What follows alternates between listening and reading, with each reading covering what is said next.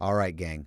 Before we get started, this is another promotion for our YouTube channel youtube.com slash the goldcast if you have not started watching our video on youtube you have got to the version that's out now is just the beginning and there is a lot of stuff coming down the pipeline. I don't want to give it away, but in the coming weeks, you are going to see some major additions and changes and advancements and evolution.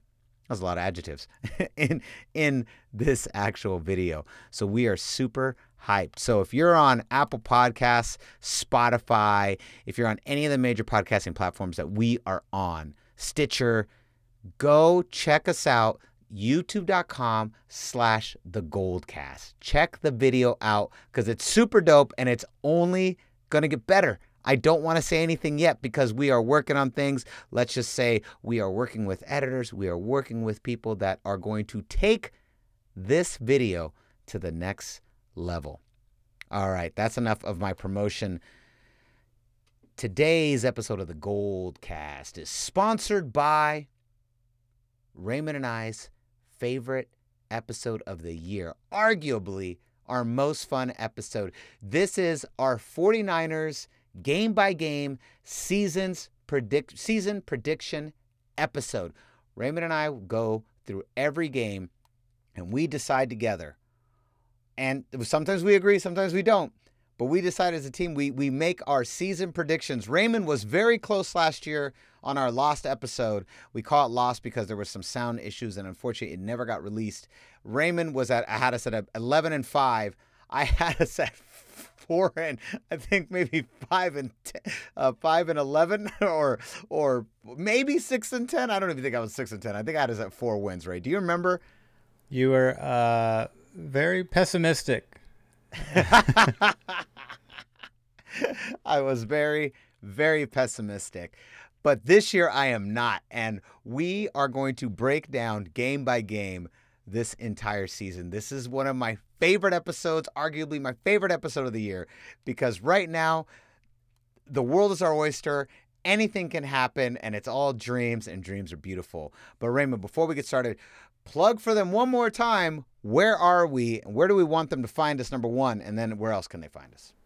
You can subscribe to us on youtube.com slash the goldcast. That is the goldcast on youtube.com. Subscribe, comment, hit the notification bell so that you get notified when our new videos come up because we're going to be pretty busy now that the season is starting.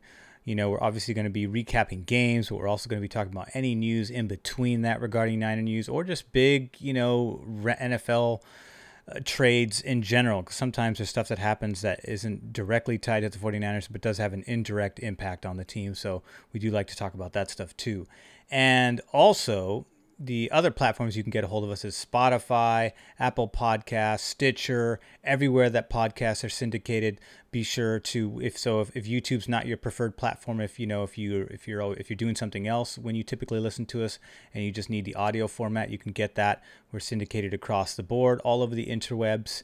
You can just follow the Goldcast. You can also follow us on Twitter at the underscore Goldcast. Be sure to like, subscribe, comment on everything that you prefer to comment on. And that is it. So get plugged in, be a part of the matrix. This is a good matrix. This isn't the bad matrix where you know there's evil agents trying to kill you. This is a good matrix where you know it's like that one guy who ends up dying later on, who's like ignorance is bliss, and he eats the steak. You know, it's it's it's that uh, it's that matrix, the good matrix. The good matrix. There we go. All right, gang. Here it is. Your greatest finalist in the game He's in the building. Your professor of fanalism. I'm here as well. Class is in session. Let's go. San Francisco, are you ready? This is the Gold Cast. Boom! Welcome to another edition of the Gold Cast. We are the voice of the Bay. I'm your host, Rudy Solis III, and with me is my brother, my co-host, Raymond Solis the first, baby. Boom! Recognize. Game recognized game. All right, here we go. All right. Don't hate the player, So- hate the game. That's right. All day. So, Raymond, First of all, before before we begin, a couple shout outs. Uh, this I want to say mostly focused on the 49ers schedule, but shout out to our San Francisco Giants. Five in a row. They have the eighth spot in the wild card. Mauricio Dubon said at the be- at, at yesterday in his post game interview that they weren't intimidated by the moment, they weren't scared, and they always believe that their offense can pull it out. Today was an astounding, ex- outstanding victory 10 to 1 against the Mariners. They will be going on to face uh, the Padres, who are on a four game win streak. Raymond, when a four game win streak meets a five game win streak, you know what that means? That means someone's going to lose their win streak and someone's going to keep their win streak. 100%. Someone's either going to go to five or someone's going to go to six. And that's the kind of thing like we had that same exact situation with the Dodgers last month. We beat the Dodgers. Unfortunately, we lost the next two straight games to them. Let's hope we can take down those Padres because this is a team that believes in themselves. And I am so pumped. And once again, I am plugging this again. If you are not watching your San Francisco Giants, they are your San Francisco Giants because you're most likely from the Bay or from San Francisco. This is your San Francisco Giants. You need to be watching them because they are super fun. They're two games over 500 now. Yeah. Hey, better re- better record than the Yankees. Just no longer an even Steven team. Well, I mean, who cares about the Yankees? So we all know that it's most likely going to come down. To, the A's are, are pr- looking pretty pretty solid in terms of being the representative team there over there in the American League, but we'll see how it goes. So uh, Giants are surging, and they have they're they're not out of it, not even by a not by a long shot. So that's looking really good. Uh, you know, it's getting me a little turned on to tune into baseball, even though it's a, again I've been saying this this whole time. I just think this season is really weird. It's weird not to have 162 games. It just doesn't make sense. You know, it almost seems like just seems like there should be a giant asterisk around this whole season. You know, for wins, losses, playoffs, whoever wins the championship. You know, because it's all abbreviated. So it's just weird. But anyways, I don't want to dive too much into that. We have a much bigger topic to discuss tonight. So congratulations to the Giants on their big win tonight and two games over 500 heading into uh, place another uh, heat, heat a team that's heating up. So we'll see who comes out on top. I'm hoping the Giants do, obviously. But let's get to the 49ers. Let's get to the 49ers. All right, here we go. Here we go. This season has been called by George Kittle the revenge season. Unfinished business. Yep, that is exactly what it's going to be. Can we be like the San Antonio Spurs, who lost to the Miami Heat in 2013, only to come back and rally all the way back just on a tear and then take the trophy back from the Miami Heat? Largest margin of victory a team has ever lost by in an NBA Finals series. They raised the Larry O'Brien to win. Can we be like the Kansas City Royals? Who, after losing in a seven game epic battle to our San Francisco Giants, shout out again to them, they went on a tear in 2015, only to come back and finally avenge the loss to the San Francisco Giants. They win the World Series. And that was definitely a revenge effort, just like the Spurs were definitely on a revenge effort. They even said themselves they should have won. They were the better team. They should have beat uh, Cleveland, or I'm sorry, uh, Miami Heat. And whereas Kansas City, I don't know if they came out and said that. I just think it's like when you come, when you have the go-ahead run, two outs, bottom of the ninth. You know, it's it's Kansas City got as close as you could possibly get, you know, without winning. So it, you know, it wasn't a it, what they they they gave their best punch, and it just came up like just a smidge too short. So I think had a runner on third. Yeah, when, when you get that's what I'm saying. When you get that close and you lose, there is a part of you that there's a there's a different mentality. It's not like you got blown out. You know, if you get blown out, it's like mm, we're just not good enough. You know, we've got to fix some things. But the Niners, it's like um, we dominated all of all four quarters, with the exception of the final seven minutes of the last quarter, which is what ended up being the difference of the game. By all accounts, we should have won it. You know, when you think about how how much we dominated that game overall, offensively and defensively. It just came down to a few plays, and it just you know started a, a, domino effect in in Kansas City's favor. So I think that's why the Niners feel the way they do, much like these other two teams that we reference whenever we talk about the revenge season. That's because the Niners were really that close. In the game of football, that's pretty darn close. You know, with the exception of like losing in the last second or something like that by a field goal or something like that, it's pretty darn close. And I think for the most part, they were the better team. Uh, they, they were more well rounded. They I think they I think there's more depth in terms of talent on that team, but it just came down to a few good plays that Kansas City was able to make when their backs are against the wall. So credit to them for coming out on top for that. But uh, the Niners are definitely back, and they're looking to reclaim what they believe is rightfully theirs, what we as fans believe is rightfully ours, and that is, of course, the Lombardi Trophy, which I believe they have a damn good shot at doing. Absolutely. I agree, Raymond. Let's talk a little bit about Super Bowl losing teams. Let's talk about them historically. Let's talk about them in the last 10 years. So, first of all, once again, kind of just to recap, the 49ers went 13 and 3. They lost in the Super Bowl to the Kansas City Chiefs. Final score 31 20. It stings to even say it. There was some garbage time points there at the end too. It was it was irrelevant. Basically, only 8 teams, Raymond, have returned to the Super Bowl after losing the previous year. And eh, well, eh, technically it's 5 teams, one team several times, which if you know your history, you're already going to know who it is. But the the first the first of the eight teams was the 1971 Cowboys, the 1972 Dolphins, who I was that's who I was remembering and referencing in that our episode last uh, earlier this week with Louis. Now is that the perfect season Dolphins? Is that the are they is the 72 the perfect season Dolphins? It was in the 70s. It was in the 70s. I don't know. We're going to have to go to the pink and teal cast to know to figure out that one.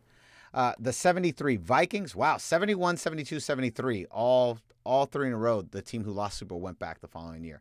The 87 Broncos, the 91 through 93 Bills, as we all know, and the 2018 Patriots.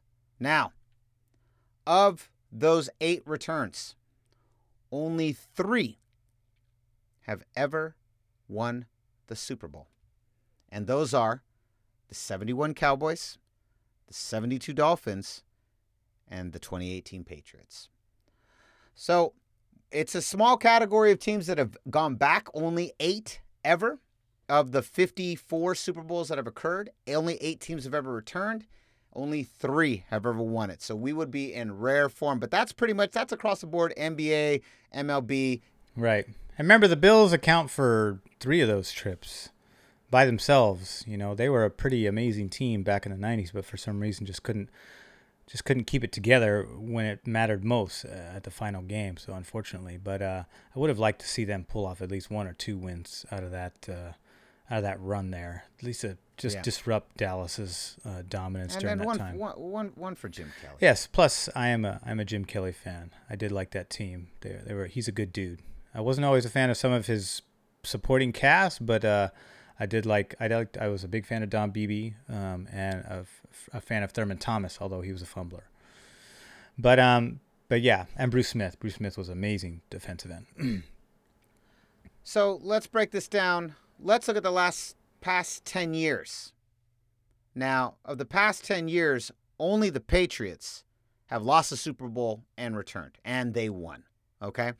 But what about the rest of the teams? Well, of the past 10 years, Raymond, only two teams have not returned to the playoffs the following year after losing a Super Bowl, and that was the 2016 Panthers and the 2019 Rams.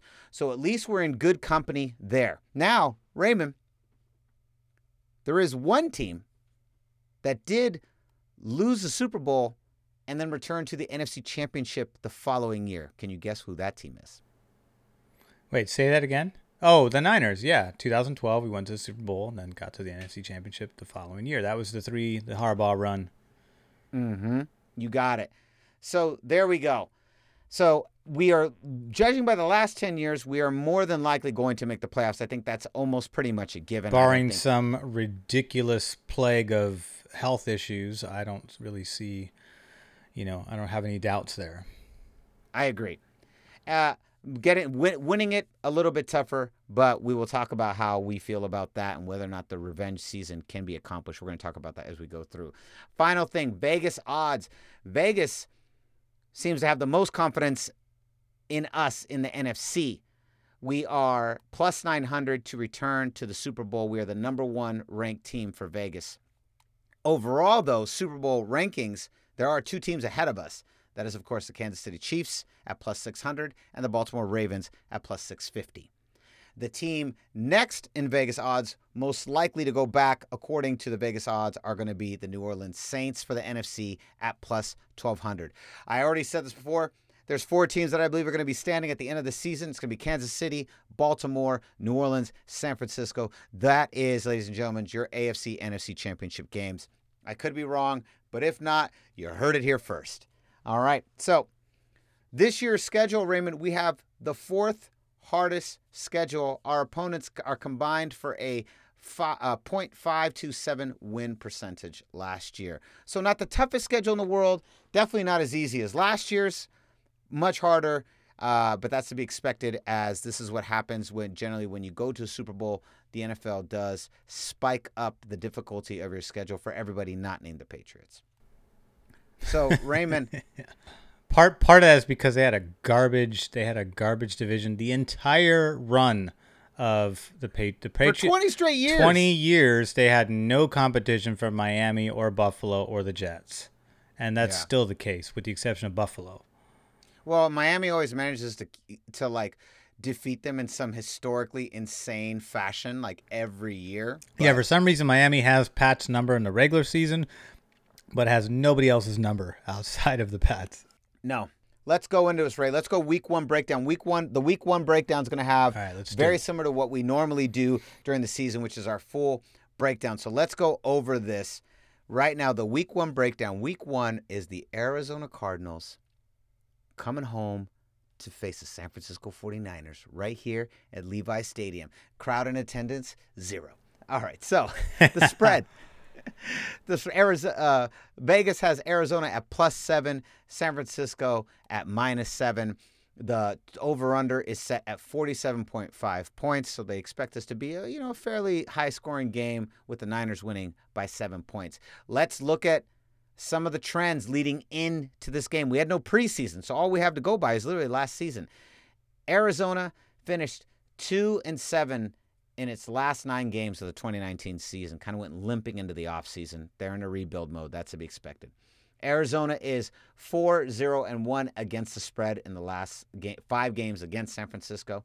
San Francisco has finished 6 and 3 against the spread in the last nine games. So generally, whatever the spread's at, we go higher. Six of the uh, six and three of our last nine games. Not talking about wins and losses here, folks. Just talking about betting performance. Yep, just betting performance. Just those. Yep, just Vegas performance.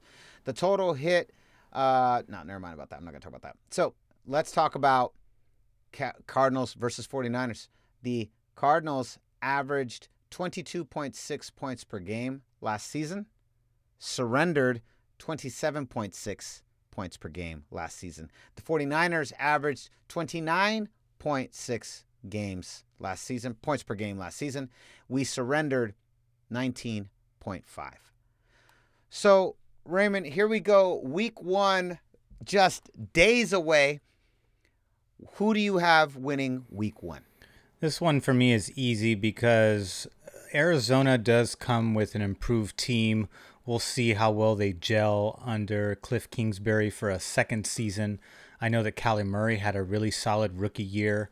There was some standouts there on offense. They've improved their offense with the big signing of DeAndre Hopkins in the offseason to really uh, bolster that wide receiver corps because obviously Larry Fitzgerald only has so much gas left in the tank. He's more of a possession you know, over the middle receiver now more than anything. But they've got Christian Kirk, some other guys over there. We know that they also traded for uh, the guy that you drafted for in fantasy uh, last season, and their running back, I forget his name. Um, David Johnson? No, David Johnson left the team. Um, you drafted for him in the middle of the season from Miami. Oh, oh, uh, uh, oh, how am I running a blank on this? um, yes, yes, yes. I, yeah, I know who you're talking about. But this is the 31st ranked defense against the pass, the 24th ranked defense against the run last season. Uh, not much has changed on the defensive side of the ball for Arizona. They mostly beefed up the offense for some reason. So I'm not sure what they were thinking there. They made some great moves. So in other words, this team I think is going to be much more improved on the offensive side of the football. Kenyon Drake. Kenyon Drake. There you go. I was going to say Parker, but no, not DeVante Parker. It- he's he's over there. Um, Kenyon Drake is there. He actually had really good games against us. The 49ers' weak point last year was against the run. I'm uh, we're hoping that that is improved considering it's the same squad. So you're just kind of really refining, you know, you're refining where you were weak to get better at that. So that's you know that was obviously one of the things you're, they were doing. So we'll see how that turns out this year. That's an unknown, you know, because we were middle of the road. We were like 17th. We were we were upper echelon the first half of the season. Second half of the season, we really kind of th- those stats ended up getting muddled, especially against rushing quarterbacks that had their way with us, such as Kyler Murray, uh, Russell Wilson, and Lamar Jackson. So I think that, uh, but to me, this is an easy win for San Francisco. I think San Francisco wins this game. I think that last year, you know, these these games were pretty close. Both of them were. In fact, I think at some point Arizona had a lead. At some point, I think it's a little bit different. This team, I again, this is remember this is week one, so I do expect there to be a, a degree of sloppiness here. We know that the Niners had a little bit of sloppiness coming out of the gate.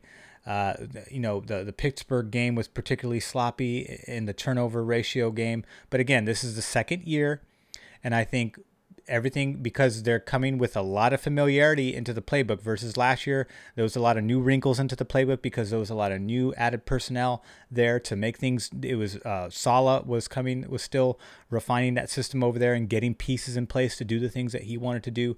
All of that, the same personnel is coming back with the exception of DeForest Buckner. The same personnel in offense is coming back with the exception of uh, Matt Breida is gone now and Emmanuel Sanders is gone. But You've replaced them. They're, uh, Jordan Reed is coming in on the tight end side of things. Trent Taylor is now healthy. Some of the other wide receivers are kind of banged up, but eventually they will come back. Jalen Hurd wasn't there last year. He's not going to be there this year, unfortunately. Unfortunately, but we also did get Jerick McKinnon his back, the one that we overpaid. Hasn't done anything the last couple years because of unfortunate injury, which is not necessarily his fault. It's just how things work in the NFL. It's, it's you know it's one of the few one of the few uh, misfires for John Lynch. He's mostly done very well with these uh, free agent acquisitions, but I think that this is going to be one of those games where I think that because we're coming we're coming from a, a, system that really gelled throughout the season, especially in the latter half and throughout the playoffs, where I think we're going to pick up where we left off. So some of that sloppiness we saw last year, there's going to be some of that in this year just because there wasn't any preseason, but for the most part, I think we're going to come out all cylinders going. So I think this will be a much more dominant performance than we saw last time. I'm thinking somewhere around the vicinity of like 24-17, 24-13, something like that. Ooh, yeah, yeah. You're you are expecting that high-powered offense to hit the wall of San Francisco. Um, I like it. I I think it's going to be a closer game. I'm thinking a bit more a high-scoring game as well. I'm going to say 27-24 San Francisco.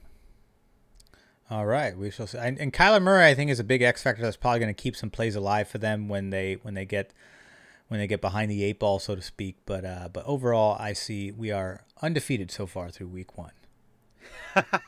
undefeated. All right, Raymond. Here comes our only true East Coast stretch back to back. This is very important, folks. Even though it comes early in week two and three, we all know East West Coast teams traveling east often have a really hard time adjusting to that time schedule, have a hard time adjusting to the change, and luckily we have two East Coast games. They're back to back, and we are done going to the East Coast for the remainder of the regular season. All right, here we go, Raymond. Week two, we'll be going against the New York Jets. They were seven and nine last year. We're going to be going against them on Sunday, September 20th at 10 a.m. What are your thoughts on us against the Jets? So this was a team that was middle of the road against the pass. They were ranked 16th uh, against the pass last season, but that was with Jamal Adams. They no longer have Jamal Adams, and they didn't fill the void that Jamal Adams left. He got a big check and has a good deal in his new team. The New York Jets, not so much.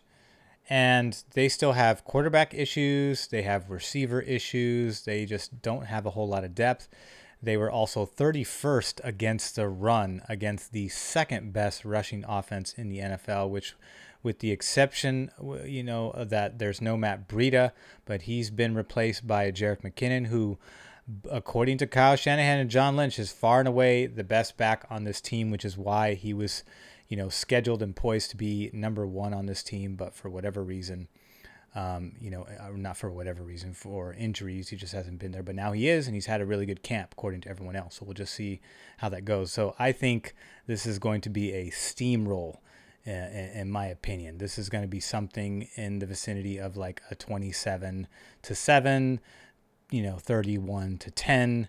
This is just no contest in my book. I think this is no contest as well. Niners are six and one have a six and one record on the road at MetLife against the Jets. So they have tended to do fairly well against this team. We haven't played them since 2012, which is also kind of an interesting wrinkle. I agree 49ers take this one handily. I'm going to say somewhere, I think you already said this. I think it's the exact number you just said, right? 31 10. Yeah. I'm going to say the same thing. We agree 31 10. And if there was, and if there was one thing the Niners were really good at last season, it was soundly beating the teams, the below 500 teams. And the Jets uh, are gonna have another season below 500. There's no doubt in my mind. If you're a betting person, this is an easy bet. So, you know, that's why that's why the score is what I think it's going to be. There you go. Week three, our second East Coast trip. We will most still likely in New York. about three weeks. Yeah, still in New York, same stadium. It's going to be against the Giants. The Giants went four and twelve last year. This will be on Sunday, September twenty seventh at ten a.m. Raymond, what are your thoughts on this game? So again, you have a team that was okay against the run at 13th in the league and against the pass. This is a team that was, you know, not so great. Actually, oh, I, oh, I take it back. You know, they were actually what were they? Uh, they weren't even great when they won that last Super Bowl when they beat us in the NFC Championship. They weren't that great. They were uh, 28th against the pass, and I think yards. They were uh, what was it? Um, they were 28th against the pass, and then against the run, they were somewhere. They were 20th. So this is a, a bottom 10 team, easy a bottom 10 team.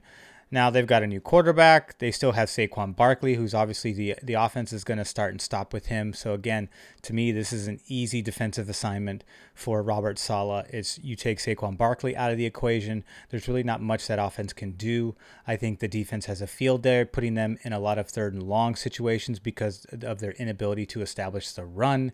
Even though Saquon Barkley is a dual threat running back, meaning he can catch out of the backfield, he can catch downfield, over the middle, or out of the flat. So he's very dynamic and he's very good, and obviously why he's drafted high in most fantasies. By the way, we do play fantasy. Some of you have asked that. And I think that, uh, again, this is going to be similar to the Jets game. Even though this is a better team than the Jets, I think that the it's it's not by much. So I think that San Francisco again has back-to-back blowout wins. The Niners proved last season that they can take care of teams below 500, and I think nothing changes in Week Three. We are in agreement again. This is uh, this always makes me nervous because eventually we will be. Sometimes we're in fierce opposition during some of these these ones. We are in agreement again. The 49ers both win again. So Raymond, now we head over for our first of five primetime games. You know, I get very touchy about the amount of primetime games we have, and uh, we have five, and uh, we're, there are three teams that have five, and we're one of the, the, the three. As the fourth richest and most successful uh, team in the league, I expect us to always be right there with the likes of the Dallas Cowboys and you know the the Cowboys I guess you know the Chiefs are going to have a ton. They won it. They won a championship. Congrats to them. Blah. Okay, so next one, Raymond. We are now in Philadelphia. We're at home for Philadelphia. Sunday night football, October fourth, five twenty p.m. This team went nine and seven. This team had a uh, frustrating, even as a Niners fan, a frustrating loss to the Seattle Seahawks in the postseason last year after uh, Wentz went down. And so this is a team that is looking to rebound and to try and maintain a foothold on a Dallas Cowboys team that is coming into this season with a lot of hype with their brand new coach Mike McCarthy, and obviously we're going to talk about them in Week 15. But Raymond, let's get to this game, uh, this game against the Philadelphia Eagles.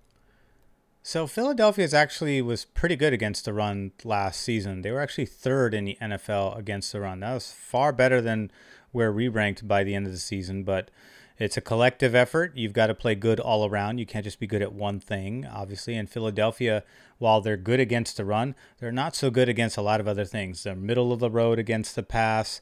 They're offensively, you know, they're they're okay.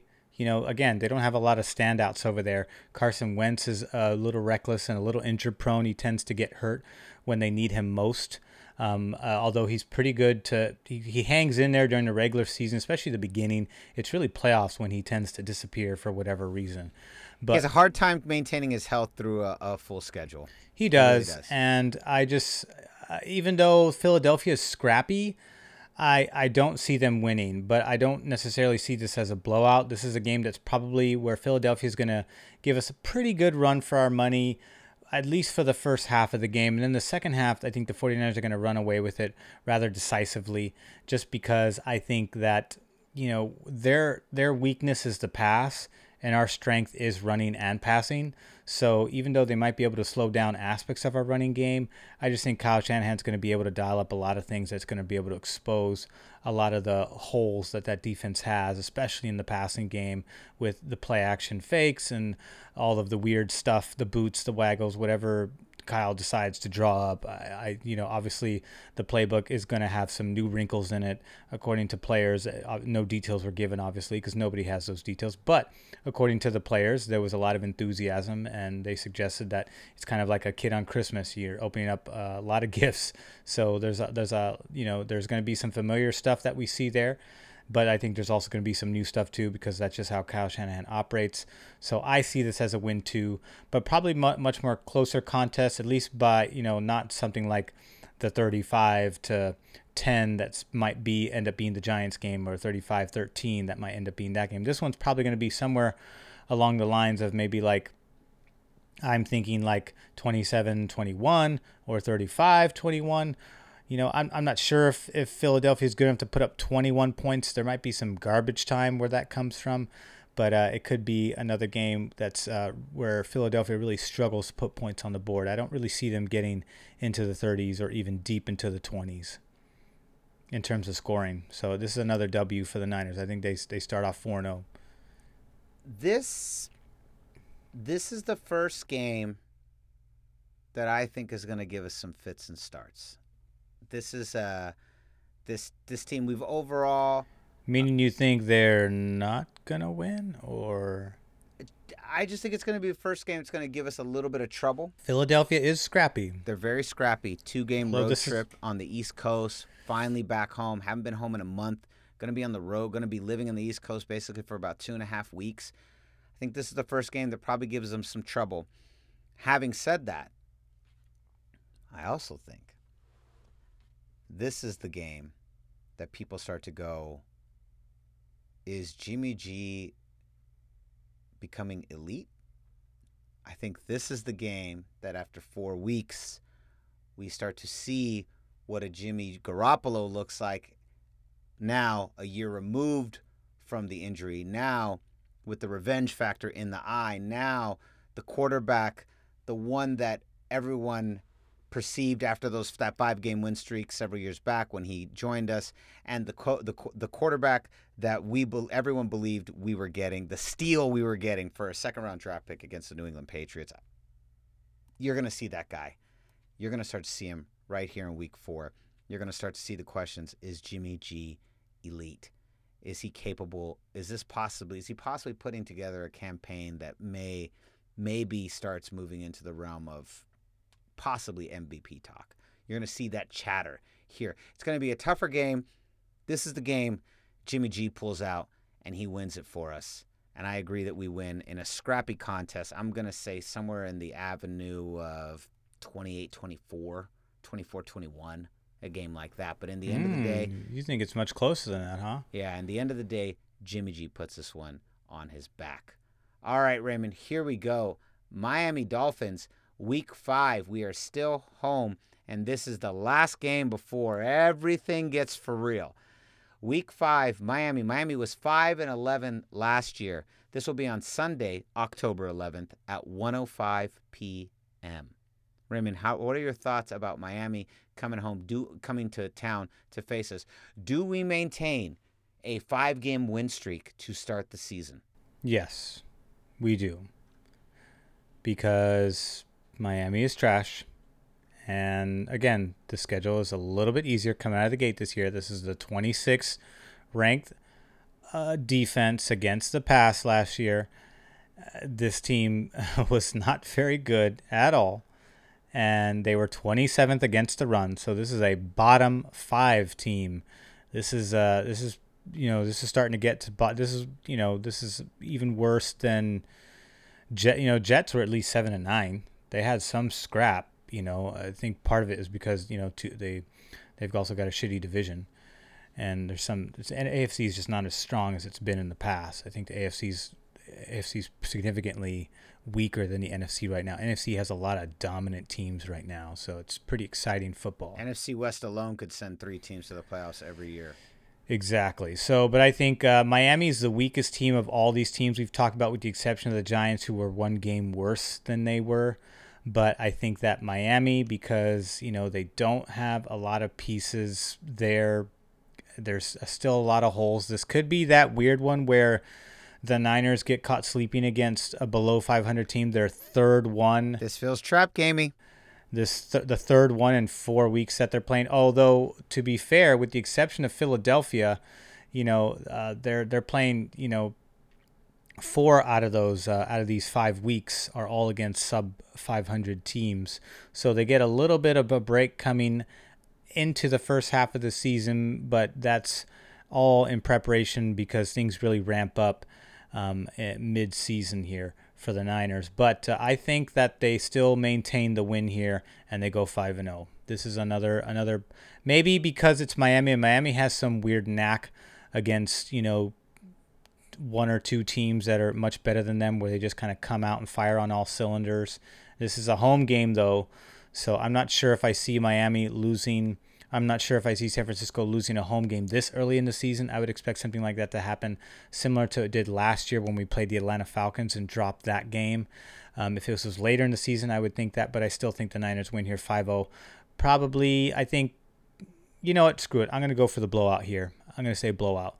I'm going to say something like mm, 25 7. This feels trap gamey to me. It's going to be wonky. Unless there's some some unless like half the defense gets COVID, then I'm gonna say yeah, that's a trap game. I'm going to say this Pittsburgh almost felt like this last year. We came really close to kind of getting trap gamed with Pittsburgh. Well, Pittsburgh was no slouch. I mean, the, their record might not reflect that, Defensively, but you know, they're pretty tough. Defensively they are they're a very good team. They're they're top they're tops there against uh, the pass and the run. Although they're better a better pass defense than they are rushing defense, but uh, they are no slouch. So don't uh, don't doubt them. They're middle of the road against the pass, about 14th, but uh, in the pass defense they're pretty good. And you know they they had some plays against us last year. You know the Kyle Juszczyk had the hip toss uh, Minkah Fitzpatrick just uh, in one particular play, my fa- one of my favorite plays of the season, next to the George Kittle face mask run. But uh, but I think that um, this is the third best uh, passing defense in the NFL, and they will come back largely intact. So, but again, we're not paying Pittsburgh, but but I know the comparison you're making. I'm to say this is that wonky trap game that gets us. That unfortunately we don't go super Nova and win the first nine games. And I'm going to give this one an L. I think the Niners lose this in a weird fashion. One of these five games is going to be weird. One of these five games, I think the Niners are going to cough up, and I think it's going to be Miami. I think if any of them, it'd be Miami. Miami, like you said, they're good against great teams. They get they they pull. They t- these are the kind of games Miami sometimes pulls out of their asses. I'm going to give this one out. It's an ugly game, like 18 to 15, 18 to 12, that kind of game. You know, just ugly. Where the Niners, the Niners somehow this to me, if if Harbaugh was coaching this team, I would probably be on, more on board because sometimes Harbaugh's teams would play down to the level of their opponent, but I don't necessarily see that with this Kyle Shanahan group. Uh, um, I, they, they they often play exactly the way I expect them to play against against the team given their level. Like New Orleans was a high powered offense, so we ramped it up and played a high powered offensive game against them. Same thing with uh, the Ravens. Ravens was a running game slugfest, so we matched them slug for slug there and just came up a field goal short. Uh, Seattle too; those were very two close games. Even the Arizona games are close because Arizona's scrappy on offense, horrible on defense. But um, I don't, I don't know, I don't know if it turns out that way. I, I hope you're wrong. So, and there's not too many things where I hope you're wrong at, but this is one of them. So we'll, we'll see how this turns out. I, I don't know. I, I just can't see it with Miami. I agree with what you're saying, but there were a couple games that were a little wonky. Think back, and I understand the weather played a big factor in this, but think back to the Washington game.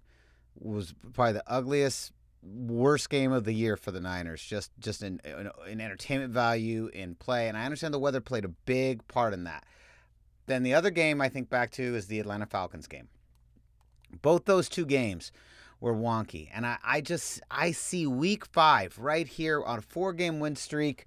Streaks are hard to maintain. I'm gonna give us the L. I'm gonna give us the L, and uh, you know it's it's gonna be an ugly one. But I think that's gonna be a good thing, Raymond, because now we're going into the Gauntlet Two. The Gauntlet Two. Last year, as you all remember, the Gauntlet Two the gauntlet was the stretch of games that basically went after Seattle. We had this run, and it was the Packers, the Ravens, and the eh, which ended with the Saints. Right? That was the order, right? Packers, Ravens, Saints. Right? Right. Yeah. And then then we lost. That's when we lost to the Atlanta Falcons. We were riding high on this big game, and for some reason, just I think. Uh, underestimated Atlanta. Yeah, we got chopped game. Now, so that for that three game stretch last year, they were calling it the gauntlet. They were calling this the gauntlet, and they were saying how the Niners were not going to be able to get through the gauntlet. And then we found out that it wasn't that the Niners couldn't get through the gauntlet. It's that they were the gauntlet, and no other team could get through us, with the exception of Baltimore. Props to Baltimore. I wish we could have seen that on a on a on a on a on a field that had, didn't have so much weather issues. I would have loved to have seen that game. Having said that, Raymond, here is the Gauntlet Part Two. So I'm gonna I'm gonna I'm gonna name all the games because I just I want to I want to talk about them in totality and then we'll go one by one. Week six, at home against the Rams. The reason I consider this part of the gauntlet is because they're a division team and division teams are always tough. Okay, Sunday night football. That's October 18th at 5:20 p.m. Week seven, in New England. We're back at New England. I think the last time we were there was 2012 with Harbaugh. That was a great game. Oh no, we had one in the middle that was really uh, horrific. I won't even talk about that one. We are in New England. Uh, that'll be on December 4th. Or sorry, that uh, that will be on Sunday, October 18th at 1:25 p.m. Week eight in Seattle. That's a two-game road streak, right? Two-game uh, road trip, right in the middle. They that is that is on November 1st, 1:25 p.m. Week nine, home for Green Bay, baby. They love playing us, right? We, we, we regret the day that we didn't draft for Aaron Rodgers. That's what he was going to tell us. I'm still waiting for that day. Week nine, that's Green Bay. That is on Thursday night football, 5:20 p.m. And then the final game of the gauntlet on this brutal five game five game stretch here is in New Orleans uh, that is to be determined. They actually don't they don't have that listed yet. Do you have that listed? I don't have that listed anywhere. For which one? Week 10. Oh no, no, no. I'm sorry. My apologies. That is November 15th at 1:25 p.m. is the New Orleans game. So, Raymond, here is the gauntlet part 2. You have the 49ers sitting here uh, on a 5-game win streak. I have them 4 and 1. Let's go through and see how they fare through the gauntlet two. All right, Raymond. Week six, Los Angeles Rams. We swept the Rams last year. They're coming into this last, after last season's record nine and seven, narrowly missing the playoffs. If you listen to our Louis B episode last uh, earlier this week, he's pretty confident that we are going to see a different Rams team this year. How do you feel, Ray? Are we seeing a different Rams team this year? Are we going to be able to sweep them again, or are they going to edge us out in one of these games? Raymond, I want to hear your thoughts. Well, the Rams were 14th against the pass last year and 12th against the run. They have improved both sides of the football. And they've also, but they have also not improved some sides of the football. And defensively, they're lacking in the linebacker spot. Louis B pointed this out in his article. This is the one area where I think the Rams can be exposed defensively. And the reason why I focus on defenses for the most part is because Kyle Shanahan is regarded as the best play caller in the NFL. So I like to look at this from that perspective because it's really the onus is on the defenses of these teams to stop the best play caller in the NFL to give themselves a fighting chance. That that means that they they get their offense more possessions, more opportunities to try and score downfield. So that's why I kind of look at this always from where's their defense ranked because they have a tall task ahead of them. You know, we're the defending NFC championship champions, and we were the number we were one of the best offenses last year. We were certainly probably the most balanced offense last season too. Um, although we were seemed to be more effective uh, ranking wise, we were better at run than we were passing, but that doesn't necessarily tell the whole story. Ranking is not everything, although it does help us gauge where teams were. In the Rams, the Rams were obviously no exception, although they did finish over 500, nine and seven. They're going to have Jalen Ramsey for both these games. They only had him for one of the games last year, so they're going to have him for both games this season. He's going to be now locked into that system. They have a new defensive coordinator. We don't know what we're going to get out of him, although he is highly regarded coming out of the. I think you, uh, he came from another team, but uh, we will have to see how that works out. But again, the fact that they are still hurting at linebacker, that really exposes them for tight end play and over the middle play. Jimmy G throws very well uh, in, inside inside the numbers, Jimmy G is very good. Inside the hash marks, over the middle, Jimmy G's excellent. It's really it's hard to throw outside the numbers, outside the hash marks. Most quarterbacks struggle in this regard. Lamar Jackson made all his money in between the hash marks, over the middle stuff, especially utilizing all three of those tight ends. Mark Andrew being the big scoring horse out of those three. But I expect a lot of big tight end play in this first contest. I expect.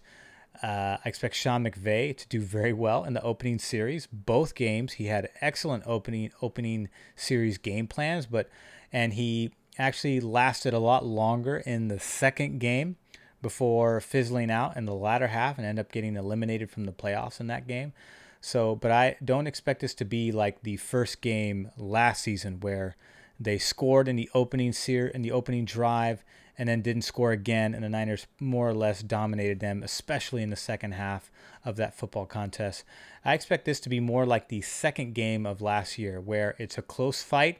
The Rams give us a good fight, especially with some of their improved pieces, but I just don't think it's enough. They're still missing a lot. Remember, the Niners are a complete team, and the Rams are trying to rebuild into their superpowered team. There's no Todd Gurley anymore. He wasn't really much of himself last season, anyways. So I think you do more of a running back committee with Henderson, and I forget the other guy's name over there. Akers. But I think, yeah, um, I'm sorry. The new rookie Cam Akers. Yeah, we'll see. Uh, I think the, the, using them in tandem because I think all these, all the, a lot of these teams are going to be running similar systems. The NFL is a copycat league. You've got to keep up with the trends. And right now, the biggest trend is unless you have a Lamar Jackson, you need multiple backs to keep defenses off balance. And that's what Kyle Shanahan did beautifully last season. They're going to be a big target. Uh, for all defenses coming into this season. But again, I don't see the Rams winning this first game. I think the Niners stick to the program here. I think they go on to improve to 6 and 0, but I think this is a close contest, something like 20 to 17 or 24 21, something around that range. Well, last year their final game of the year was a tight one too. The we defeated the Rams 34-31 at home. I agree. That was also on primetime football. I agree. We take this game. Now, do we win in LA? We're going to find out. But I definitely believe we take the first game of the gauntlet. Raymond, let's move over to week seven. Uh, Man, I wish Tom Brady had stayed around for one more season so we could get our Brady versus Jimmy G, San Francisco versus New England. Let's go. I'm sure the league was thinking that before he before because this schedule came out before any of those moves happened. I genuinely don't understand why they didn't put that on the schedule last year. I genuinely don't. I was just like, man, really? For real? Anyways, here we are, New England. We New England was 12 and 4 last year, a stunning upset in the divisional round, right? Was it divisional was it the first round? Tennessee Titans took them down. Yeah, that's right. Because Tennessee played three games, right? They they played. They took down. They took down the Pats, the Ravens, and then the Chiefs. Am I right on that? They didn't take down the Chiefs. Chiefs took them I mean, down. Chiefs took them down. Yeah, I, that's wishful thinking on my part. Sorry, sorry, Freudian slip. Freudian slip. Uh, so yeah, but they played all three games.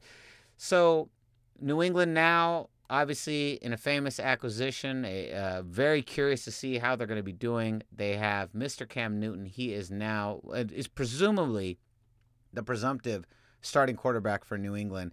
And if he can stay healthy, this is a team that you might see shades of Baltimore in terms of their offense, uh, you know, a mobile quarterback.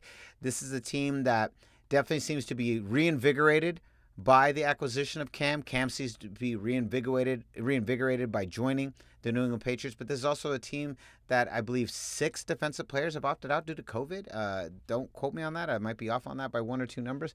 And this is a team that very much so in this kind of wonky year, I mean, they have such a great system, but if there's any team that may may take a step back, it could be the New England Patriots at a level that they're not used to. Maybe for that for them is nine and seven like the Rams. Maybe it's something not that horrific, but this is a team that very much. um I think we have more questions than answers really at this point. So week seven, Raymond, we go into New England to face this team. How does Jimmy G do against his old team? Um, I think, in a phrase, I think we win this game. and to to correct you, uh, well, not to correct you, but to add to what you said, um, yes, five players did opt out, but a total of eight opted out. Uh, that is the most in the NFL, including some defensive standouts from that team that was uh, an exceptional defensive team last year. This is a team that was ranked, I think they were number three, number yeah, number two against the pass last year.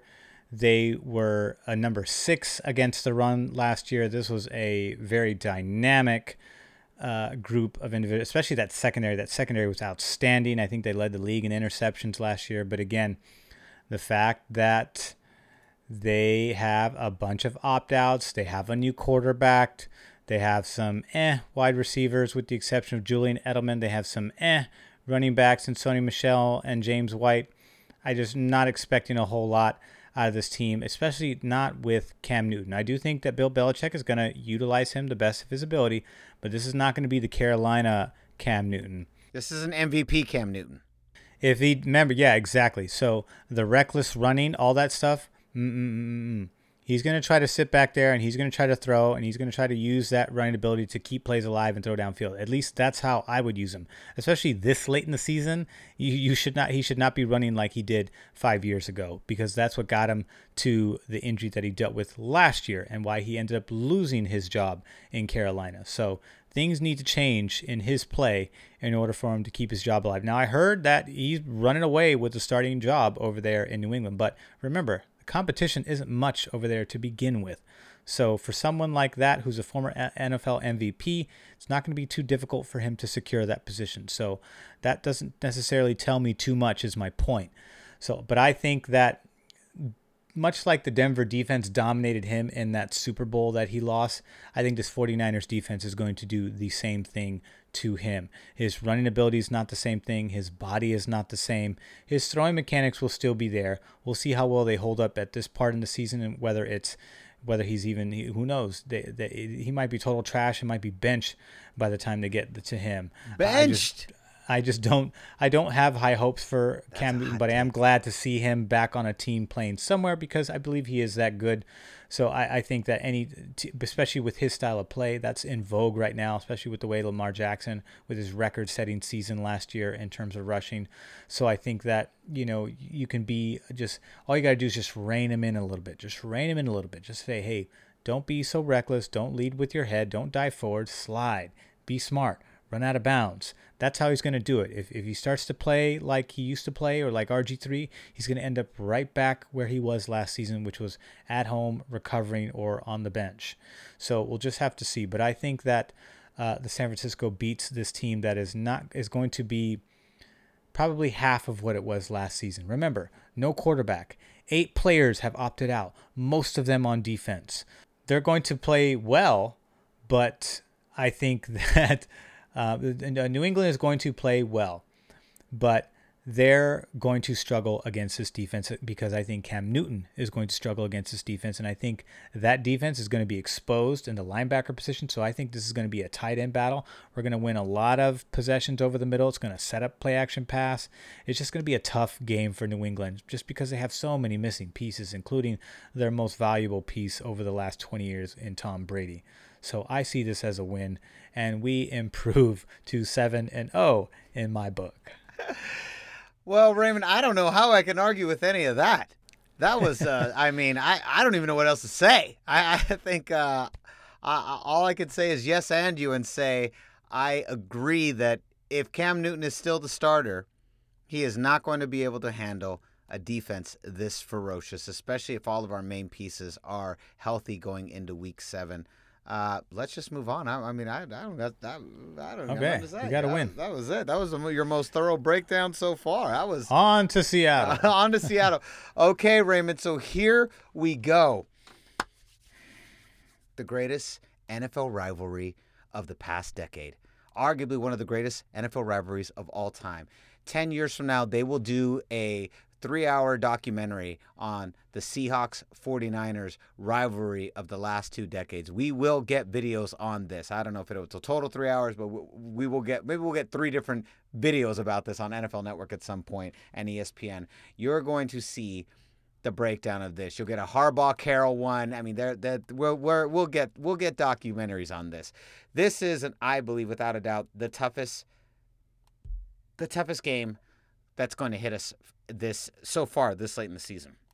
And it comes right at week 8, right in the middle, the perfect time. We are going into the belly of the beast. But Raymond, let's talk about that though.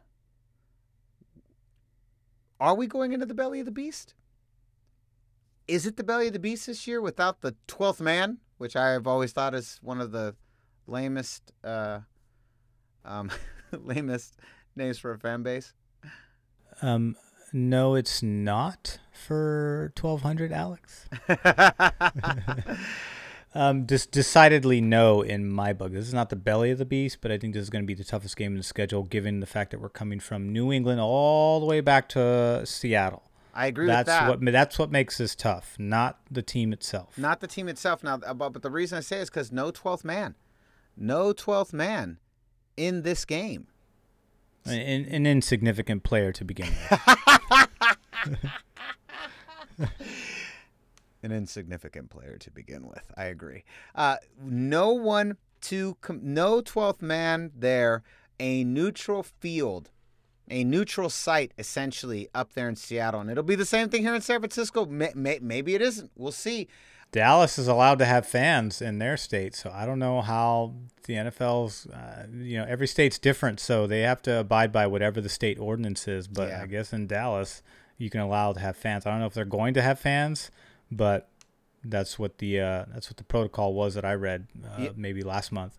That is this. Uh, this is a team that we had incredible battles with last year. They felt like the Harbaugh Carroll battles of old with two teams. This is a team that went 11 and five.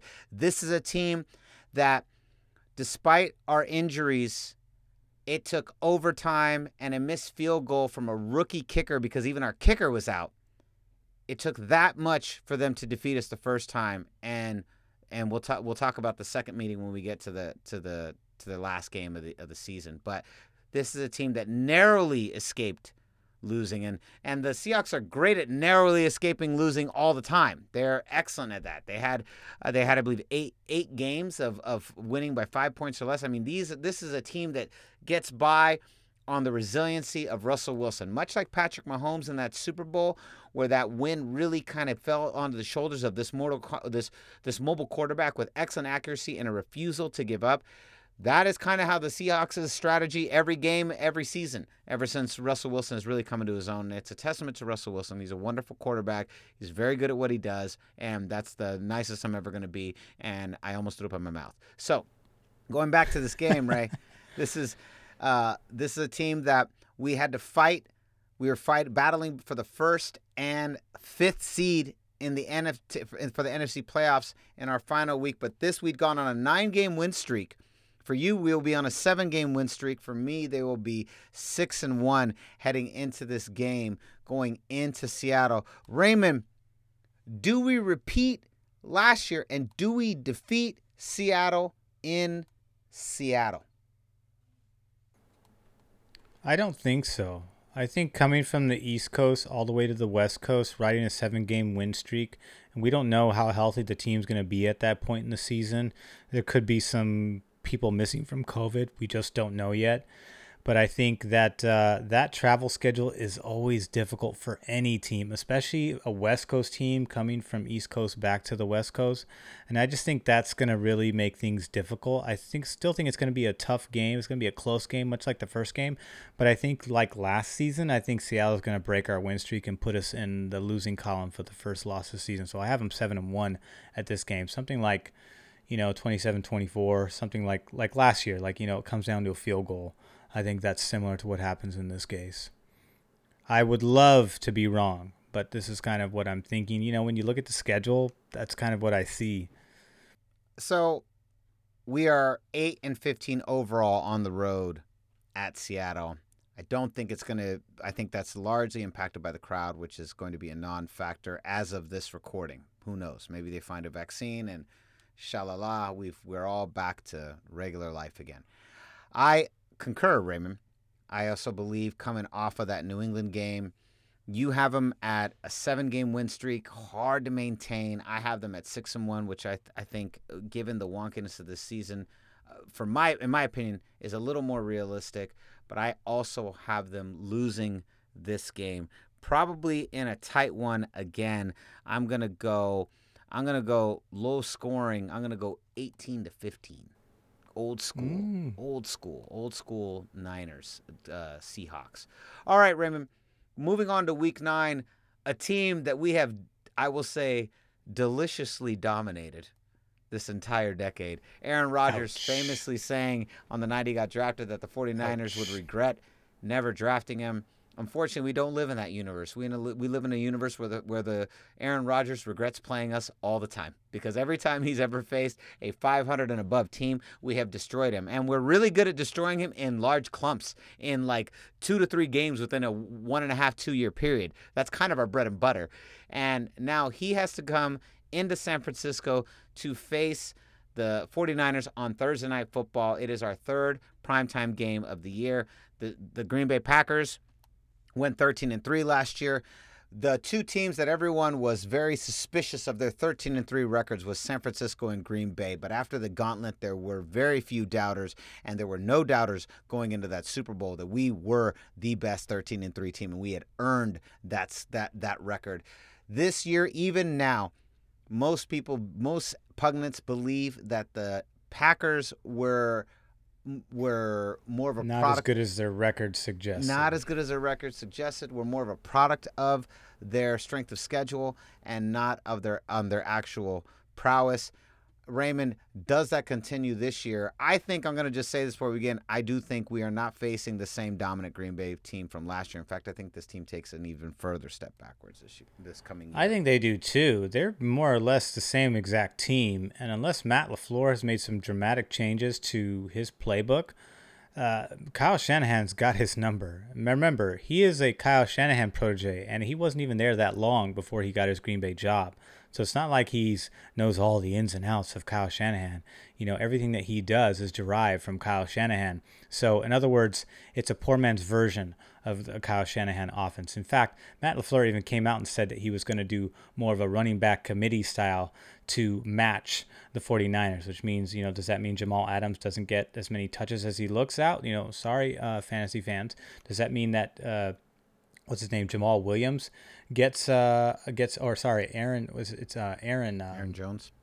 Aaron Jones does Aaron Jones get uh less touches than he did last year? Is it more of a mixture of Aaron Jones and Jamaal Williams? Uh, I, I don't know, uh, but that's what Matt LaFleur alluded to. Whether he does that or not is one thing. Uh, you know, I think Matt LaFleur is still finding his footing as a head coach. Remember that last year was his first season. Kyle Shanahan didn't exactly have the smoothest, smoothest ride in his first season, nor in his second season either. But so, I, but I do think that this team takes a step back. They do not finish 13 and three like they did last year.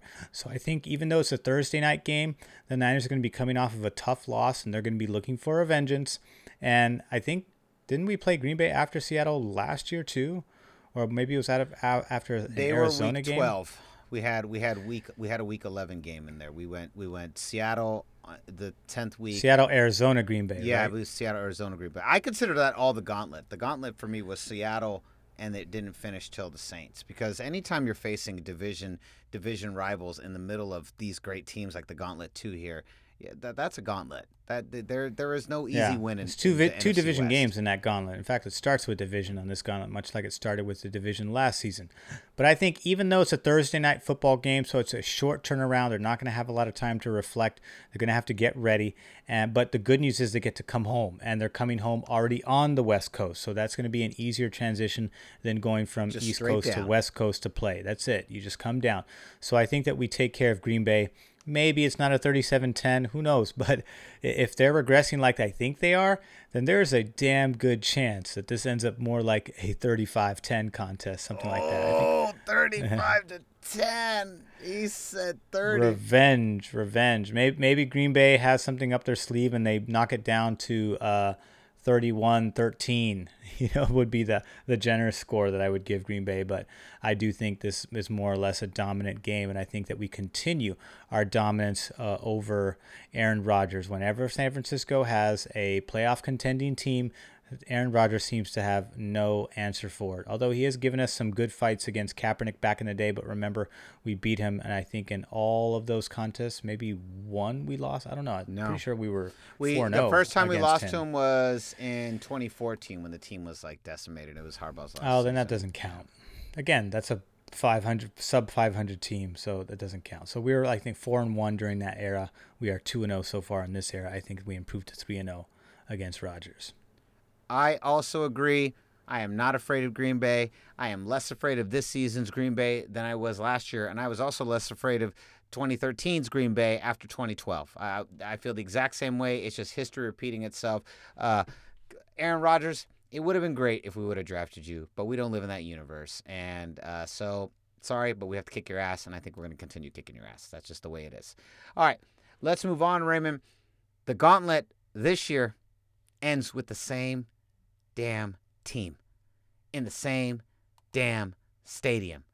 We are going to be going against the New Orleans Saints in week 10. The New Orleans Saints, once again, another bizarre finish, another playoff collapse. I, I'm not even sure what to call it.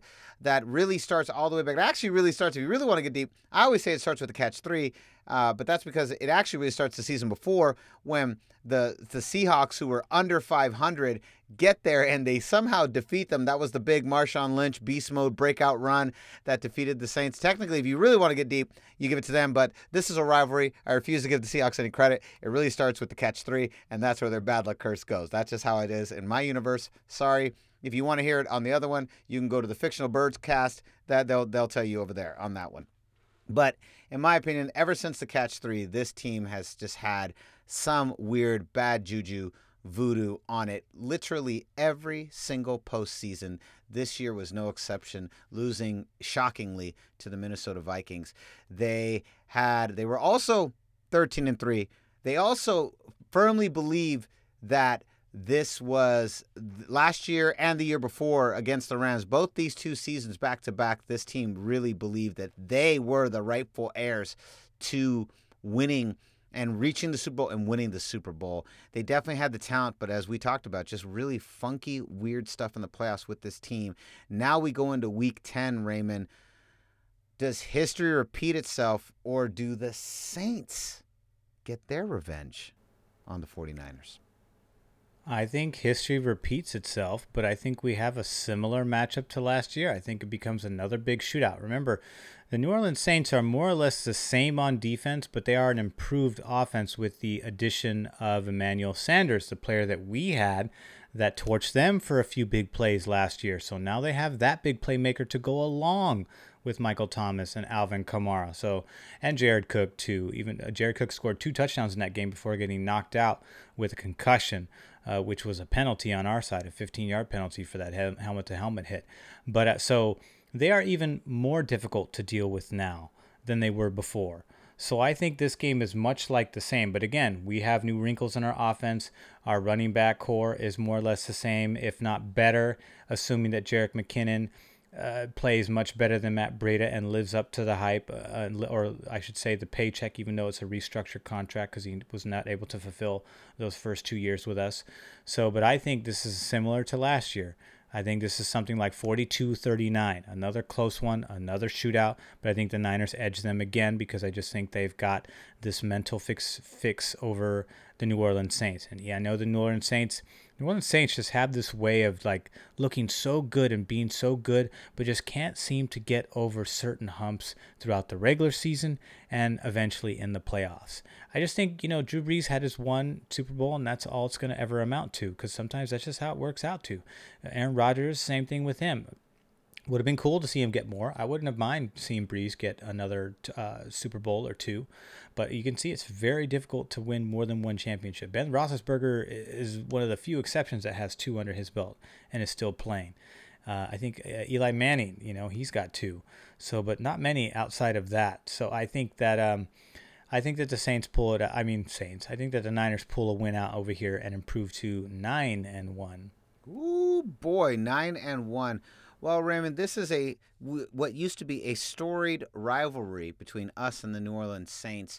We we over our overall historical record against them is 49 and 20 49 26 and 2 in favor of the San Francisco uh, 49ers. We have won 3 of the past 4 meetings against the Saints at the Dome. Of course, including what was I thought the best regular season game of the year 48 yeah. 46 in We beat him at the Dome last year. We're going to beat him at the Dome again. So I unfortunately disagree. I th- You must be listening to the Who Dat cast. right. I think that the uh, I think the 49 I agree with actually everything you say I'm going to yes and you but only in favor of the Saints. I think that they have an improved offense. I think the loss of Manny Sanders will be felt in this game. Uh, hopefully, Deebo, Brandon Aiyuk, and our host of very young wide receivers can really rise to the occasion in what is going to be a very strange NFL season, regardless. But I don't think it's enough today on this day. But we will talk about this later when we'll, when we kind of give our vague playoff uh, predictions. We will be revisiting this. Uh, I think the Saints get their revenge in a very close game. Another blowout. I'm going to say 45 42 in favor of the Saints. I have the 49ers now at 7 and 3, which is. Wow. Yeah. Wow. Yeah, seven and three. You heard it here, folks. You heard it here. You heard it I know, here. I know, I know. And one of us is going to be much closer than the other, and who knows where it's going to be. Week 11, Raymond, we get our much needed bye. Last year, famously, it was after, it was in week four, right? Was it week four we had our bye, or was it week five? It was after our first four games, right? Yeah, it was a ridiculously early bye that just made no sense whatsoever. No. It di- didn't disrupt the team's momentum at that time in the year because we wouldn't lose our first game until Seattle. So, but um, but this is will be a much needed bye after that tough tough game because the end stretch of this uh, of this uh, schedule doesn't get any easier. You know, it. I, I don't know. I think the gauntlet's the hardest part. I, I'm not going to say this is easy. It's it's the it's the hardest part, but I just I think like it just like it stays steady. It it, it doesn't get worse. You know, dep- there's like maybe maybe one game in one or two games in there that that could be easier, e- easy, easier than the gauntlet.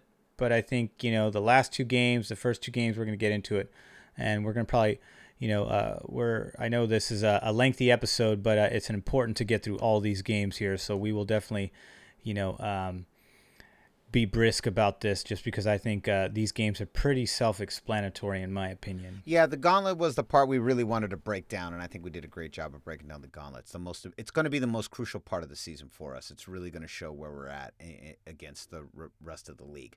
So let's start, Raymond. Week twelve, we are now going to Los Angeles. This is on Sunday, November 29th at 1:05 p.m. Raymond, do we sweep the Rams in your book? I want to know. We sweep the Rams ten and one. I think it's I think it's again, this is a game that's we're in LA. Similar to last season, the game's a little bit closer because the Rams are a little bit more improved in certain respects, but at the same time they're exposed in the linebacking side, so I really don't see them having much of an answer to George Kittle unless they put Jalen Ramsey on him. But when you do that, you're going to leave Deebo Samuel one on one. You're going to leave Trent Taylor on the other slot position, assuming he's still healthy at that time. And of course, you're going to be exposed with multiple running backs that are all pretty dynamic and can also catch the football, especially Jerick McKinnon. Jerick McKinnon's supposed to be the most dynamic of these three. And that's saying a lot considering how dynamic our running backs looked last year especially with um, everything that Kyle Shanahan did with them and all the new wrinkles he's going to have in there. Again, I think Sean McVay is going to come out punching like he always does. He always has a terrific opening drive game plan that just seems to that the Niners just seem to have no plan, He no like, answer picks us apart on that on those first 15 I, I don't get plays. it. I don't get it. The first scripted plays are excellent for Sean McVay, but I just don't think there's enough steam there. I just don't see it. Uh, I think this is more or less a, another nine and seven season for the Rams, but uh, I could be wrong. But I don't think so here. So I think we are ten and one at this point. Well, Raymond, I'm going to shock you. I completely agree. We sweep the Rams. The Rams. All right, Raymond. Here we go. Week 13. Uh, the Buffalo Bills come to town. It's so strange. It's- whenever we play the It AFC, is weird. Uh, was it's AFC North, right, or AFC East? Is that what this we're playing right now? It's always Yeah. It's always strange. Like just we never play these teams, so it's always weird. Buffalo. This Bills, is a go for it. the Buffalo Bills were uh, a pretty decent team. Finally, finally, another team kind of stepping up to the plate and at least somewhat giving the Patriots a little bit of run of their money for, for the division. They went ten and six, uh, only to you know lose pretty handily in the postseason. They they will be facing us on Monday Night Football. What a snooze fest that's going to be. Really? I don't know. I mean, I don't mean to insult Buffalo, but like out of all the Monday Night Football games you could have given us, couldn't you have just given us New Orleans or Seattle in Week 17? Like, really? We're going to do Buffalo? I guess this is actually we're helping out Buffalo. Is really what this We'll is. see. We'll see. I, I, think this is going to be kind of like, um, well, I think Buffalo's better than Minnesota. I think their defense is better than Minnesota, but I think I think this is going to be a tight one. I think it's going to be a tight one, but I think the Niners pulled this one off. This is going to be like 2013, 17, 13. I think Buffalo's going to put up a bigger fight than we expect coming off of that home Rams or that uh, that uh, that away Ram. It's more like a home game. L.A., San Francisco. There's not a big difference there. In fact, Santa Clara is even closer than San Francisco is to L.A. So uh, you know, but I think that uh, I think Buffalo puts up a good fight on Monday night, makes it a worthwhile endeavor. But I think San Francisco comes out with the edge and improves to 11 and one. I ha- I feel this game is going to start kind of trap gamey. We're going to look kind of off our kilter for the first two quarters, and then third quarter after we make our adjustments, 49ers buckle down and we take this game. Well, if, if Buffalo's trash this season, then I can agree. I can get on board with the trap gaminess. But I- I'm expecting Buffalo to be more or less, you know, a, a 10 and 6, 11 and 5 type of team uh, again this year.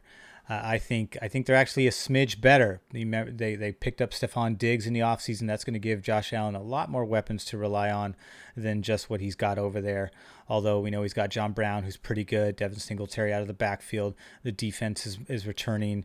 I think, um, yeah, they, they just signed they just signed their big cornerback. Uh, to or actually, I think he opted out.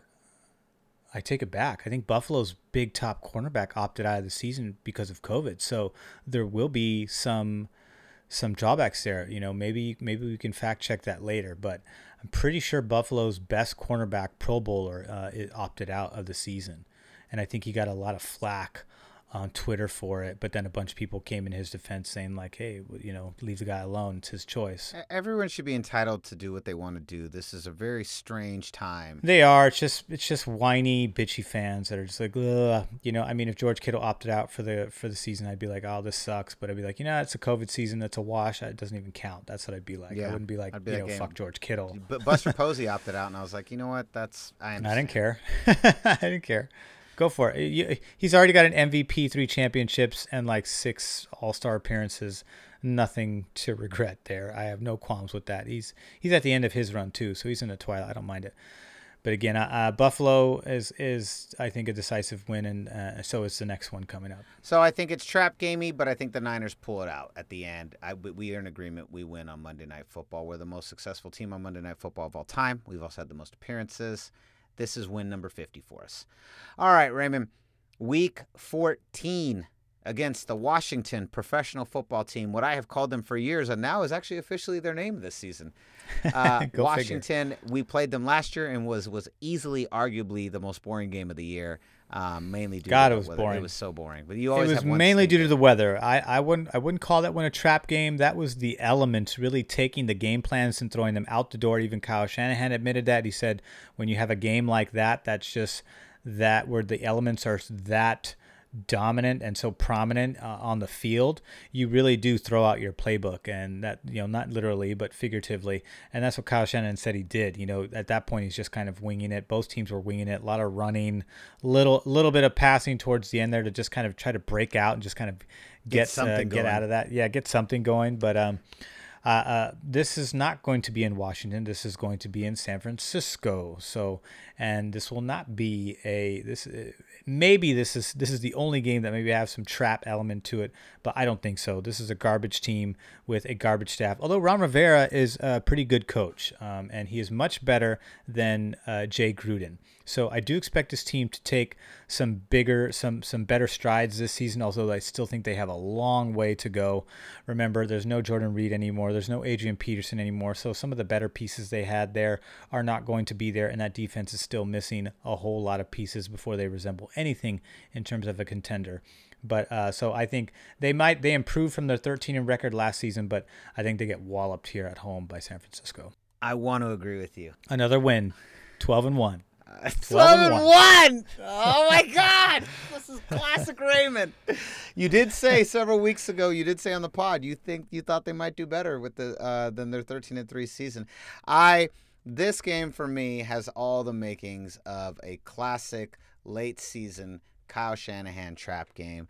I I don't even know what's gonna happen. It's just gonna be one of those stupid wonky games. It's like the Atlanta Falcons game where you're like, what the fuck? And somehow we lose it. Like somehow we're I don't know. It's ugly. I think this is gonna be the worst game of the season again, but I'm gonna give the 49ers the L against Washington. Okay, okay. But it's one of those where it's like you just go, fuck it, who cares? Let's just move on. Screw this team. We're fine. Everybody, we're gonna get text from Louis B. What happened, man? I thought you guys were supposed to go to the revenge season. Can't beat Washington, huh? blah blah blah. Like that's I'm already ready. I'm already see this happening in the world. But let it go and we move on. Well, we'll we'll have him on sometime around week 12 to talk about uh, after that game. We'll see what his prediction is for the Washington game. Yeah, we will.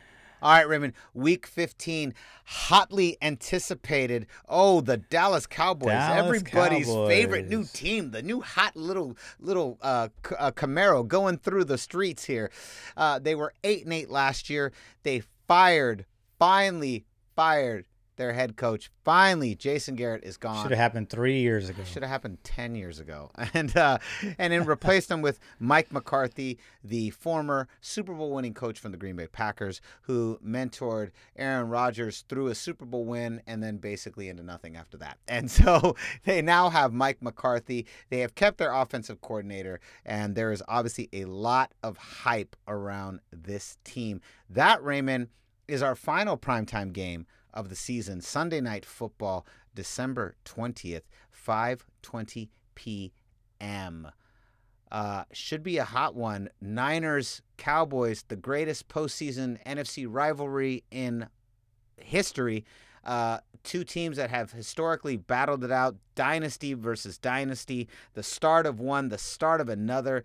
These two teams, the I cannot, I don't have enough great things to say about how in, amazing, heartbreaking, and incredible this rivalry has been. This is even greater than the Seahawks. This is spanning over 40 years.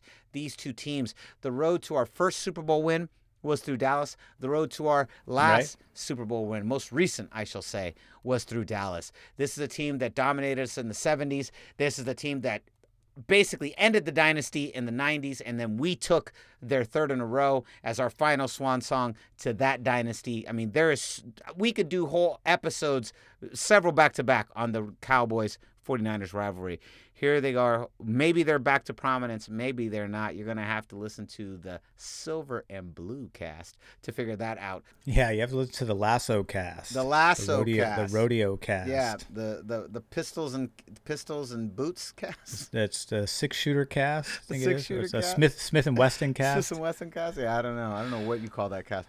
But Raymond, the where do the Cowboys and Niners end up on this final primetime game for a Sunday night football? They they end up with an L if you're a Dallas fan.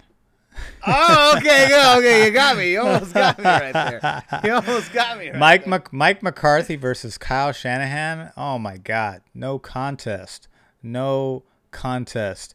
Look, I think that this offense is obviously greatly is as dynamic as it is. Also, with the addition of CeeDee Lamb, you have Amari Cooper, you have Michael Gallup, CeeDee Lamb, Ezekiel Elliott, Dak Prescott. You have some amazing pieces there. Terrific offensive line. You have an eh defense, and Mike McCarthy is good at one thing it is offense and it is not defense after they won the super bowl in green bay he there was one thing that never really lost a beat in green bay which was a prolific offense particularly in the passing game and the defense was just nowhere to be found with the exception of like maybe one or two guys. Clay matthews was the only standout there for a long time before he started to run out of steam.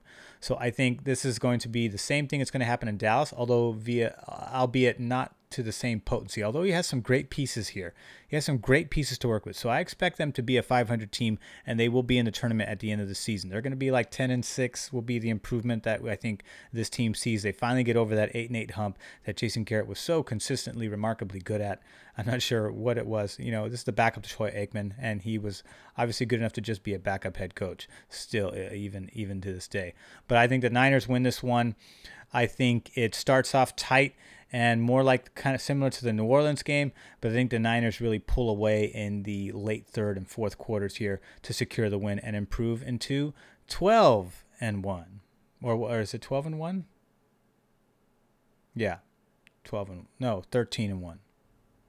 Yeah, I think so. I have, to, I have to double check. I don't have. We both agree that they lose in week eight, and I think that's the only time we agree on the loss. 13 1 is 14 plus 2 games left 16, so they're 13 and 1. All right, Raymond, here we go. Week 16 in Arizona. We don't need to break down Arizona. We've already done it earlier in the season.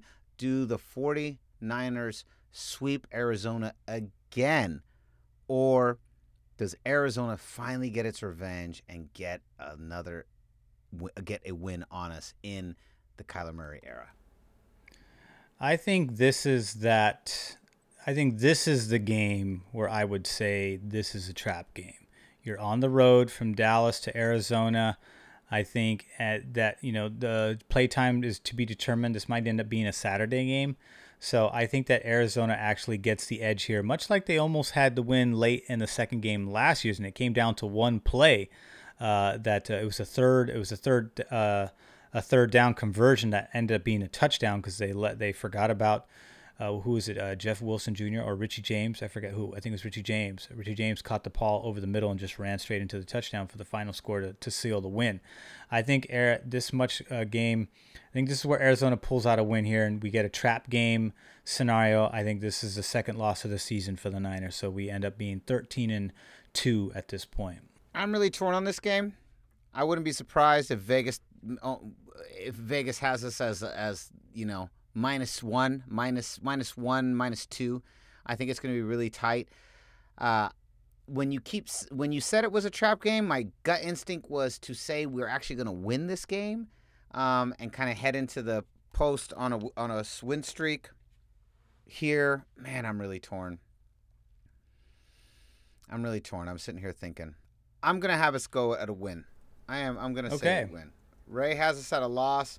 I say win. I originally was going to say loss, but uh, I don't know. It, it, I just don't think they're there yet.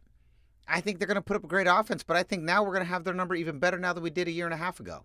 And so I'm going to go with with a with a win, and it's possible. I'm not convinced of Cliff Kingsbury, although he I felt like he had some had some flashes there. We'll see if he's able to put it together with some of the improvements they made on that roster. Yeah, absolutely. Uh, not, not much. Not much was made on defense. The only thing they did significantly was they signed Budda Baker, who's, you know, I think led the league in tackles uh, last year. I think from either from his, I think at his position he led the league in tackles, or one of them. He, I don't know. He had he had over hundred.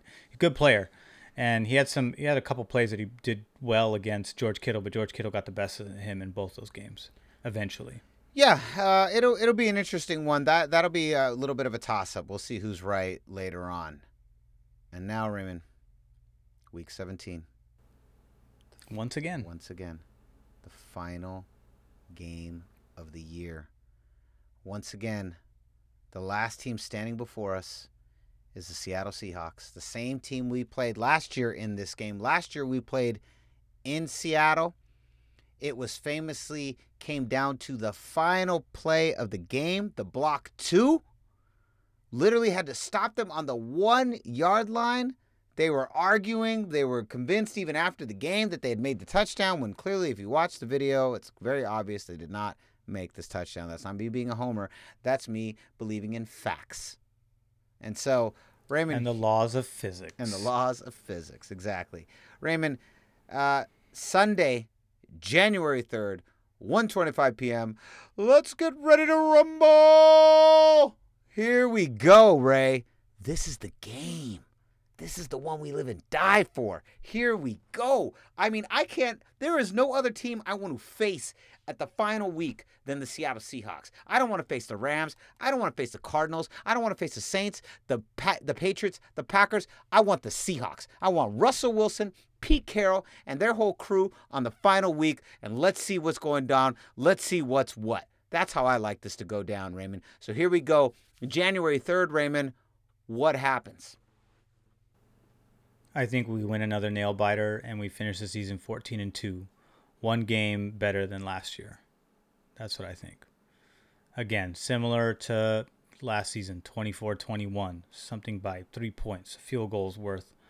I think it comes, I don't know if it's going to come to another stop per se, but I think it's going to come down to the wire. Because uh, if Russell Wilson is still Russell Wilson, which I have no reason to believe he's not, then he's going to be the one that keeps this team going. Because remember, there's no Jadeveon Clowney this time, although there is a Jamal Adams. So you traded a guy up front for a guy in the back. So, but again, that leaves them really exposed. That that that's going to be easier on Jimmy G with the lack of pass rush that they have.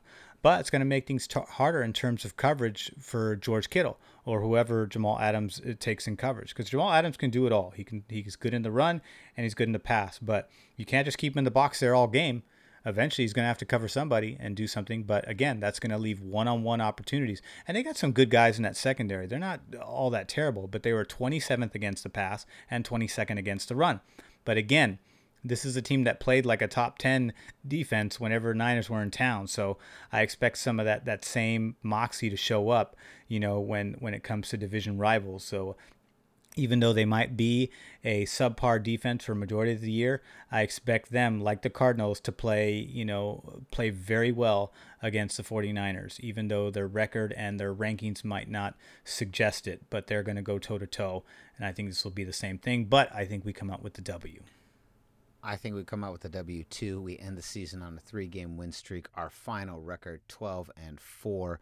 I my gut going into this podcast was 11 and 5 that is that was my gut um, i'm still that week 6 16 i could i could easily be swayed in 10 more minutes of conversation that we lose our fifth game right there um, basically if you break this season up as weeks 1 through 5 the east coast stretch is what i call that in the middle the gauntlet 2 and then the close off i could see us losing one game there two games in the gauntlet and then two games in the final stretch. I can see that. I can be convinced of that. That's a that's 11 and 5. Having said that, at the spur of the moment as we're having the discussions, I find myself sitting at 12 and 4. You find yourself sitting at 14 and 2. Not too far off from each other, but 14 and 2 and 12 and 4 is a is a is a is a valley in the NFL. We're, we'll have to see. Raymond, now just final final thoughts we can't go into the post. We don't even know who we're going to see. We have no idea what's going to happen. Final thoughts on the post season. First question Do we get to the NFC Championship and who's waiting for us there? Second question Do we get to the Super Bowl? This should be a whole nother episode. Who's waiting for us there? Considering this is like a two hour two hour episode. Yeah. Um, let me start with the first question. I think uh, yes, we do get to the NFC Championship game, and I think that team will probably be.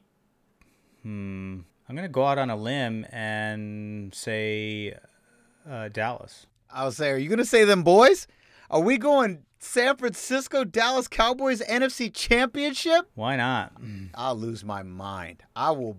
I will lose my my. And then what was your second question? Do we defeat the Dallas Cowboys and return to the Super Bowl? Yes, of course. I'm not gonna let you finish that sentence. Yes, of course we do. Who do we face there, and do we win? Gosh, we're really going all out with this uh, prediction one. Um, I think we face. Uh, I think. Uh, gosh, it's. I mean, it's. It's between the Chiefs and the Ravens. I, I mean, 100%. unless the Ravens drop another stinker in the first round, which I have a hard time seeing them do that. But I wouldn't be surprised. It is a Harbaugh back there. Harbaugh's, you know, Harbaughs are known to choke a little bit.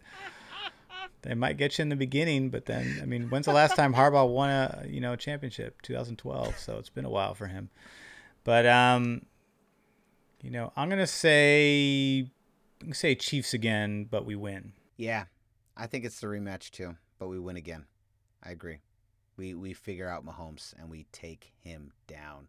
So there you have it. Man, a mega episode. These are always pretty big. Raymond, I had to include the postseason because this entire season is predicated upon the revenge season. So I just thought we'd be doing the Gold Cast Empire a disservice if we didn't include at least a dis- brief discussion about the postseason. Raymond has the Dallas Cowboys making it to the post. I had a feeling that's who he's going to say. I have the New Orleans Saints in a in a rematch from the 2011 the 2010 playoffs. Now that obviously was divisional round, wasn't the NFC champion. Oh, it was was it the, the, the NFC championship? For it what? was for Green Bay. for well, yeah, great. No, it wasn't the NFC Championship because we didn't get to the, the Super Bowl, obviously. Uh, I'm talking about the Saints in uh, Oh. in 2010. It was divisional round, but uh, I do have them coming back. Raymond has the Cowboys. We both agree it will it will most likely be the Chiefs or the Ravens, but we're leaning Chiefs. And this time we avenge. And George Kittle's prophecy of the revenge season is finished, and we raise the Lombardi and we win. All right, Raymond. Uh, that is it for this episode. Hope you enjoyed. Let us know in the comments what your decisions are. What are your final records? And who do we see in the NFC Championship? And do we make it to the Super Bowl? And if we make it to the Super Bowl in your picks, who's there and how's that game go? Those are the three things we want to hear from you. Let us know down in the comments. Go to youtube.com slash the goldcast because that is the place where people like to comment the most. But and that's where we want to hear from you. And then we will be back next week for our first post game recap. And so concludes another edition of the Gold Cast. We are the voice of the Bay. I'm your host, Rudy Cisa III, and with me is my brother, my co host. Raymond Solis the first, baby. Boom! We'll see you next time after week one, after the beginning of the revenge season. Let's go. 14 and 2. I hope he's right. This is this is the Gold Cast.